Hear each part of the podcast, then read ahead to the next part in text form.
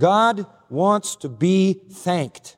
And when he indicts the whole of the fallen human race, he says they're not thankful. They don't acknowledge me as the source of everything. And God is worthy to be thanked. And that's one of the reasons he saved you, to add you to the hallelujah chorus. And you're going to spend forever thanking him for it. You ought to start now.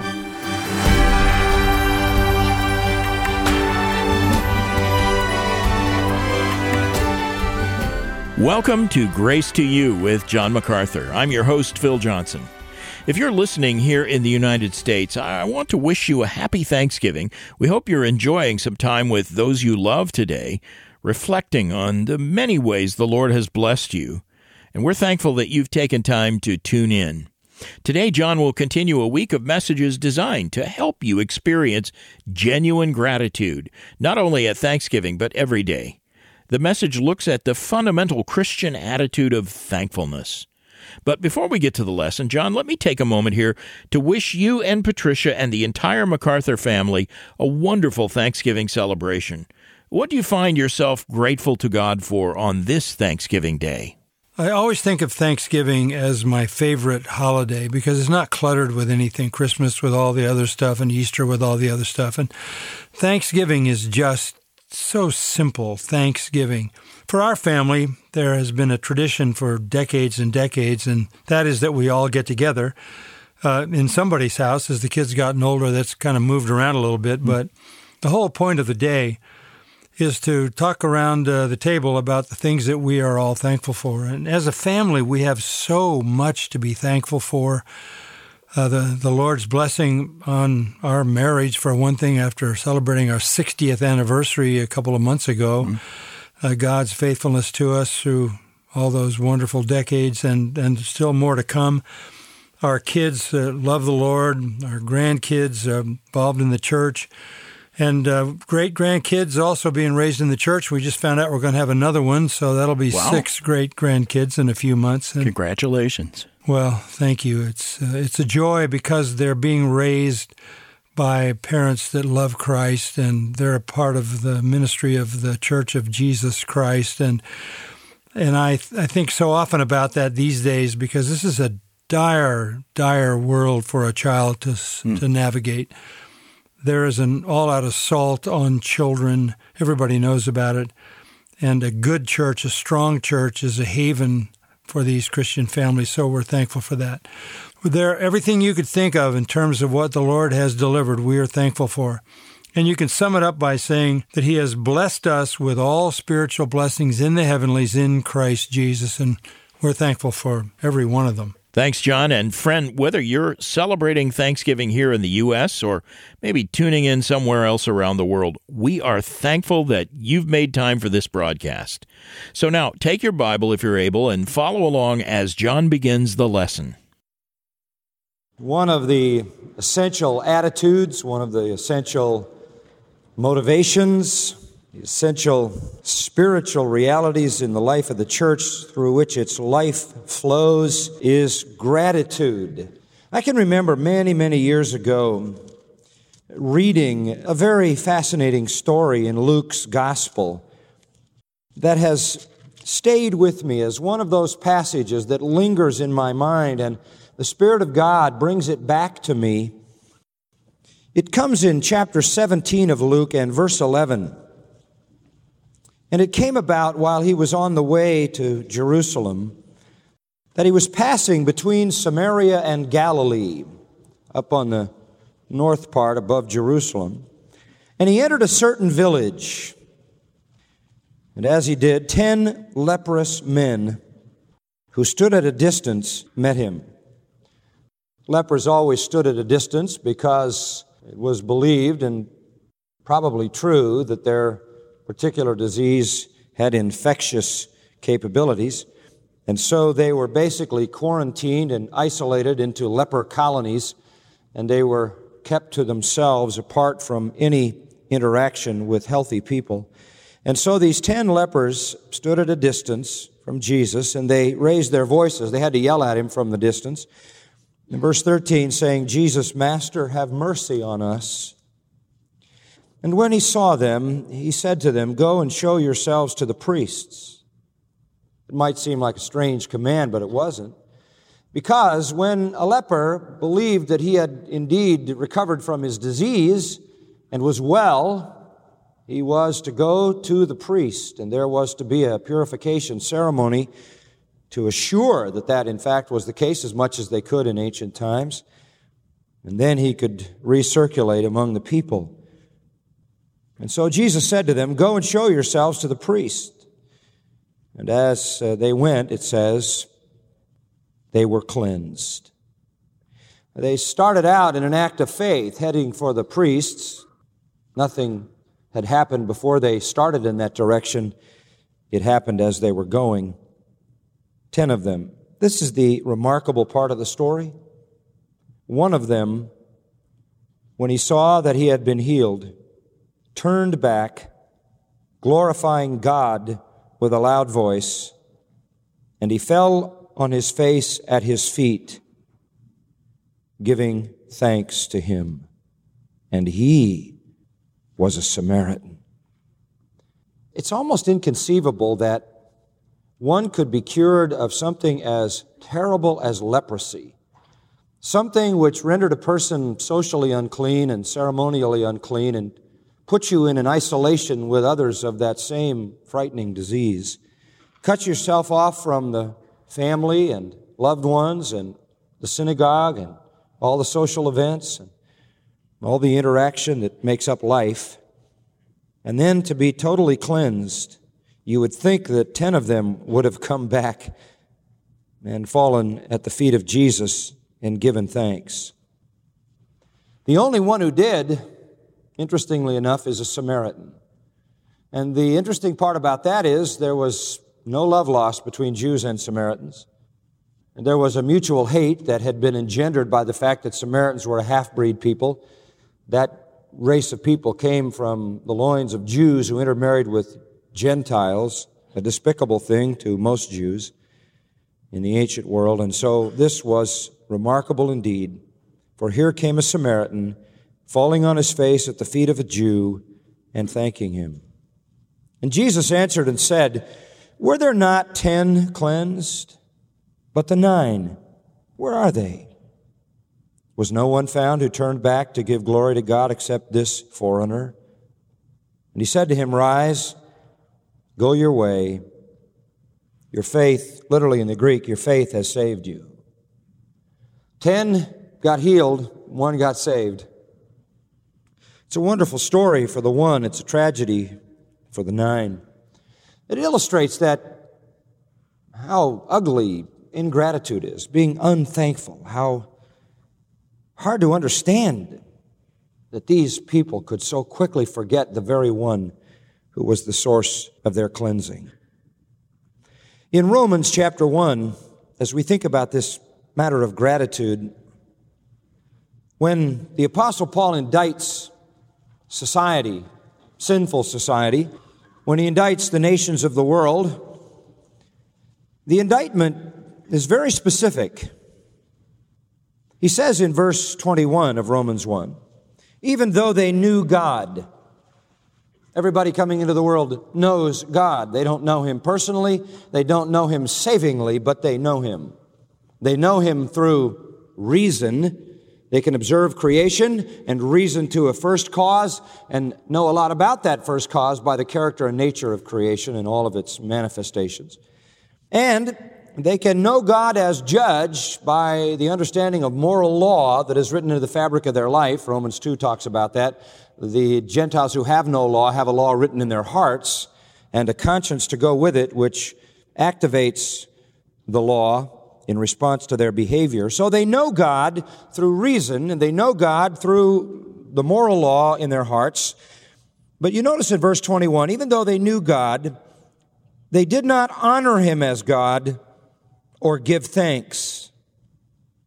It is right at the top of God's list of damning sins ingratitude. Ingratitude.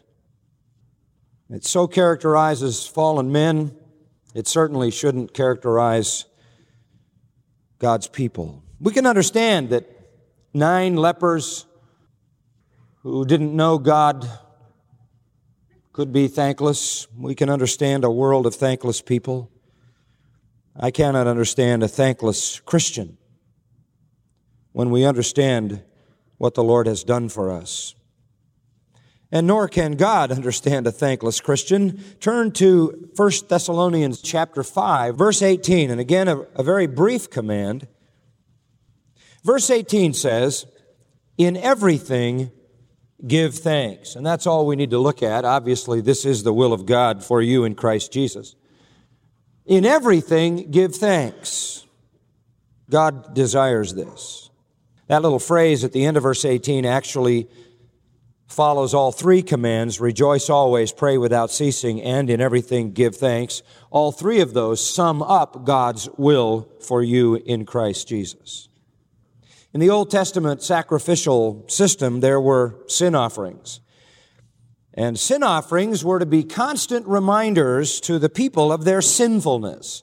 And they would just go in and give them over and over and over and over. That was not only the offering of the Day of Atonement, but all through the year there were necessary sin offerings being made, and the people of Israel were making them at all times. There were actually 24 courses of priests who came down to Jerusalem, and each course of priests served for two weeks, and that made up the full year. And they spent those two weeks coming from their various towns and villages where they lived, coming to the temple, and they spent those two weeks with blood up to their elbows, butchering incessantly the animals that were coming in to be offered as sacrifice. None of those animals could take away sin, but they were constant reminders to the people of their sinfulness and the requirement of sinfulness, which is death, the desperate need of forgiveness, atonement, cleansing, and righteousness before God. But there were another kind of offering that was given in the Old Testament. They were called thank offerings. You remember them. And also called in Leviticus chapter 7, peace offerings. And those were designed not to remind the people of sin, but to remind the people of their need to be thankful to God for all of His merciful, gracious provisions for their needs. They would bring in a sheaf of grain as a thank offering. They would bring oil and wine as a thank offering, and those were symbols of all of God's provision and reminders that they needed to be thankful to God who supplied everything. Even today, as a church, since our Lord Himself ordained it, we have a ceremony as Christians. We call it communion or the Lord's table or the Lord's supper. And it combines both the, the elements of the sin offering in terms of its memorial character and elements of the thank offering into one.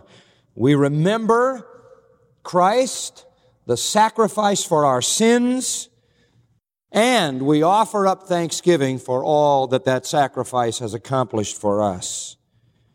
So when you come to the Lord's table, you come to what is a table of thanks. Now let's go back to this text, even if it is so brief, and remind ourselves of this simple command in everything give thanks. It's a lot like rejoice always because it, it has that unlimited requirement. In everything. In panti in the Greek, it has the idea of being in connection with everything that occurs in life, no matter what it is, with the exception of personal sin with the exception of personal sin, in everything, give thanks. No matter what the situation is, no matter what the difficulty, no matter what the trial, we are to find reason to thank the Lord. And as I noted for you, thanklessness is a sin that characterizes the unregenerate, those who know not God. In fact, just to expand your understanding of that a little bit, remind yourself of uh, 2 Timothy 3. In that text, it says, Realize this, that in the last days difficult times will come, for men will be lovers of self, lovers of money, boastful, arrogant, revilers, disobedient to parents, ungrateful, unholy. And what Paul is saying there is that in the last days, ingratitude will characterize people. Down in that same chapter in verse 13, he said that evil men will get worse and worse. The closer we get to the coming of Christ, the more wicked men become. The more wicked they become, the more thankless they are. Thus, we are not surprised to see unsaved people going through life complaining, bitter, angry, thankless, without any gratitude, expecting everything good that comes their way, and a lot more.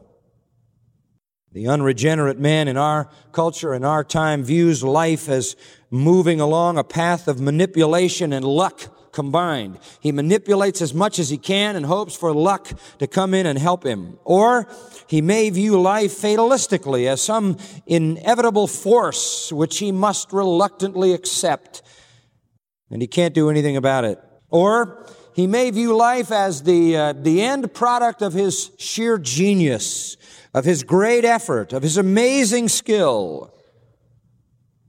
And we even hear people today be so brash as to thank themselves for what they are. So there are those people who just complain and hope for some lucky break there are those people who fatalistically think they can't change anything and so reluctantly accept what comes with a thankless heart, believing they are at the mercy of the fates that are purely random. Or there are those people, those unsavory and egotistical people who think that everything good that comes their way in life is purely the product of their own human genius. But for believers, we know God is at work. And we know that God is unfolding a divine agenda and a divine plan and a divine purpose. Each component determined by Him for our benefit and our good and His glory. He's leading us to a sovereignly designed goal, for we know that all things work together for good to them that love God, to them who are the called according to His purpose. God is unfolding a purpose, and the end of that purpose is good for His own. In fact, 1 Peter 4, in verse 12, Peter says, Beloved, do not be surprised at the fiery ordeal among you, which comes upon you for your testing, as though some strange thing were happening to you. It's not strange to go through a fiery trial. It's not strange to go through testing when God knows the end result. As Christians, we sin often, I think, with our ingratitude. It's not just the lack of joy that is a sin, it's the lack of gratitude. We ought to be thanking God for every blessing, every small blessing, every small goodness, every large goodness, every little thing that God provides for us. And I think that's why in 1 Timothy 4, the apostle Paul said that you can eat anything as long as you receive it with thanksgiving. Sometimes when I bow my head in some circles to thank the Lord for my meals, which I always do at every meal, somebody will say to me, you know, that's a little bit legalistic. And my response to that is, no, it's not legalistic. It just reminds me of where every single thing comes from. And I need that. I need that so I don't take God's goodness for granted. The early church made thanksgiving uh, an actual part of their fellowship, and that is not a bad idea, believe me. In 1 Corinthians chapter 14, by the way, a very interesting chapter with a lot of interesting issues. But one of the things that gets passed over in this wonderful chapter is down in verses 16 and 17. He's talking about blessing. In verse 16, he says, If you bless in the Spirit only, how will the one who fills the place of the ungifted say the amen at your giving of thanks? He's talking here about speaking in tongues, or if you're praying with the Spirit, that is in a way that is not a language that can be understood. If you're singing with the Spirit, people don't know what you're singing. If you're blessing with the Spirit in verse 16, and they cannot understand what you're saying, how can they say amen at your giving of thanks. Now, the thing I want to point out here is it must have been a common part of worship when the people of the Corinthian assembly came together for public thanks. They were singing, they were praying, and we'd do that, and they were saying thanks. Verse 17, you are giving thanks well enough, but when you do it in a way that people can't understand, the other person is not edified. So the point to draw there is that part of the church's celebration of worship involved a time of giving thanks. I try to do that in the prayer that I pray. We try to do that in the hymns that we sing, but we want you to do that from the heart. That attitude of thanks should be rising up within you. And how often this kind of attitude is missing in the discontent of this age when we have so much, so much, but not enough to be thankful. In 2 Corinthians chapter 4, again, this is such a wonderful verse. Verse 15. Paul is here defining his ministry as to its purpose. And he says, For all things are for your sakes. I mean, he didn't do what he did uh, for himself. Uh, if he had his own way, he'd go to heaven. He said that. Far better to depart and be with Christ. He didn't do what he did because he enjoyed persecution and suffering and pain.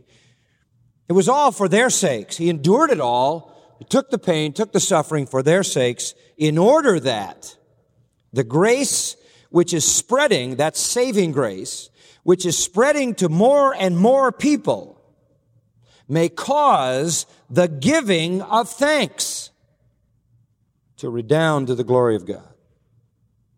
Christians today, fussing and fuming and stressed out and disappointed, and depressed about every little thing in their life that doesn't go right. That's a really disgusting sin. Your heart ought to be so overflowing with thanks that it ought to redound, as it says at the end of the verse, or abound to the glory of God. That's what happens, you see, when saving grace comes and spreads among people, it just causes more giving of thanks. Paul's saying it's, it's like every time somebody is converted, we add them to the hallelujah chorus. It should be the normal pattern for Christians to be grateful and thankful and overwhelmed with thanks.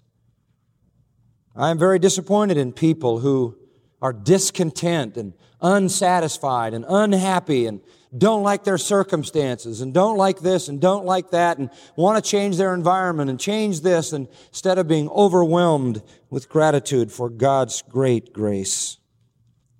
In the ninth chapter of Second Corinthians, Paul reminds all of us about how great God is and how rich he is and how he pours out those riches on those who give. Remember, this section in chapter 8 and 9 is about giving. But pick it up in verse 11 where he says, You will be enriched in everything for all liberality. In other words, when you give and you bring your money and you give it to the Lord and you give your resources and you give all that you are and have to Him, it says, You will be enriched in other words, you can't outgive God. Remember, give and it shall be given unto you, pressed down, shaken together, and running over, it says in Luke. Sow sparingly, reap sparingly, sow bountifully, reap bountifully, it said earlier. God, in verse 8, is able to make all grace abound to you so that always having all sufficiency in everything you may have an abundance for every good deed. The whole principle here is that when you give, God pours it back. You're investing and He pours back a dividend. You're sowing and he brings in the crop. You're putting something in the cup and he fills it to overflowing. You're investing with God and he pours it back. Why? Verse 11. You will be enriched in everything for all liberality, which through us is producing what? Thanksgiving to God. God wants to be thanked. And when he indicts the whole of the fallen human race, he says they're not thankful. They're not thankful. They don't acknowledge me as the source of everything. And God is worthy to be thanked.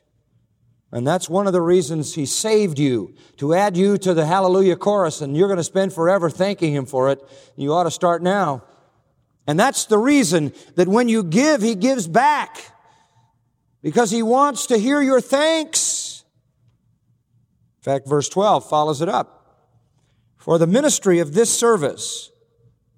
In other words, when you give, when you give your money, is not only fully supplying the needs of the saints. It's not just that you're giving so that needs can be met and ministry can go on, but is also overflowing through many thanksgivings to God. Now look, here's, this is a big picture. You give generously. God gives back and you say thanks. The church takes your money translates it into ministry to other people, and they say thanks. And thanks is multiplied. And God is glorified. You see, verse 13, he says, remember the scenario here. The Corinthians were giving money. The money would be taken to the poor saints in Jerusalem. It would be given to them to meet their needs. And in verse 13, he says, because of the proof the proof of your love given by this ministry, this money, they will glorify God for your obedience to your confession of the gospel of Christ. They're going to praise God that your salvation is real. They're going to praise God for how He's changed your life as manifest in the liberality of your contribution. And then verse 14, while they also by prayer on your behalf yearn for you because of the surpassing grace of God in you. And then everybody is going to say, Thanks be to God for his indescribable gift. God wants our thanks in everything, He wants it in everything.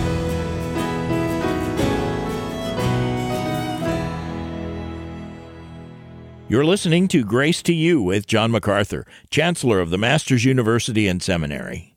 John's message on this Thanksgiving edition of Grace to You looked at the fundamental Christian attitude of thankfulness, helping you see all that you have to be thankful for all the time.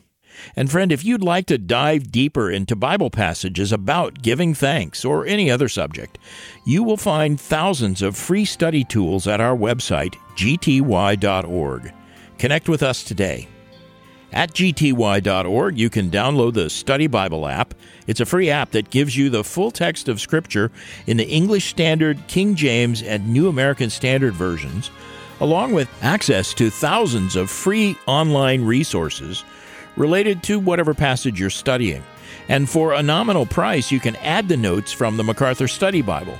That's an additional 25,000 detailed explanations about nearly every verse to help you get all that you can out of your time in God's Word. And keep in mind that at our website, you can download MP3s and transcripts of over 3,600 of John's sermons free of charge. You can read our blog, which has articles on topics like fighting sin, or understanding God's love, or being a godly parent. And you can also catch any episode of this broadcast that you may have missed. All of those resources and more are free of charge at gty.org. Now, for John MacArthur and our entire Grace to You staff, I'm Phil Johnson. Again, a blessed Thanksgiving to you and yours. Thanks for making this broadcast part of your day. And be back tomorrow for another 30 minutes of unleashing God's truth, one verse at a time, on Grace to You.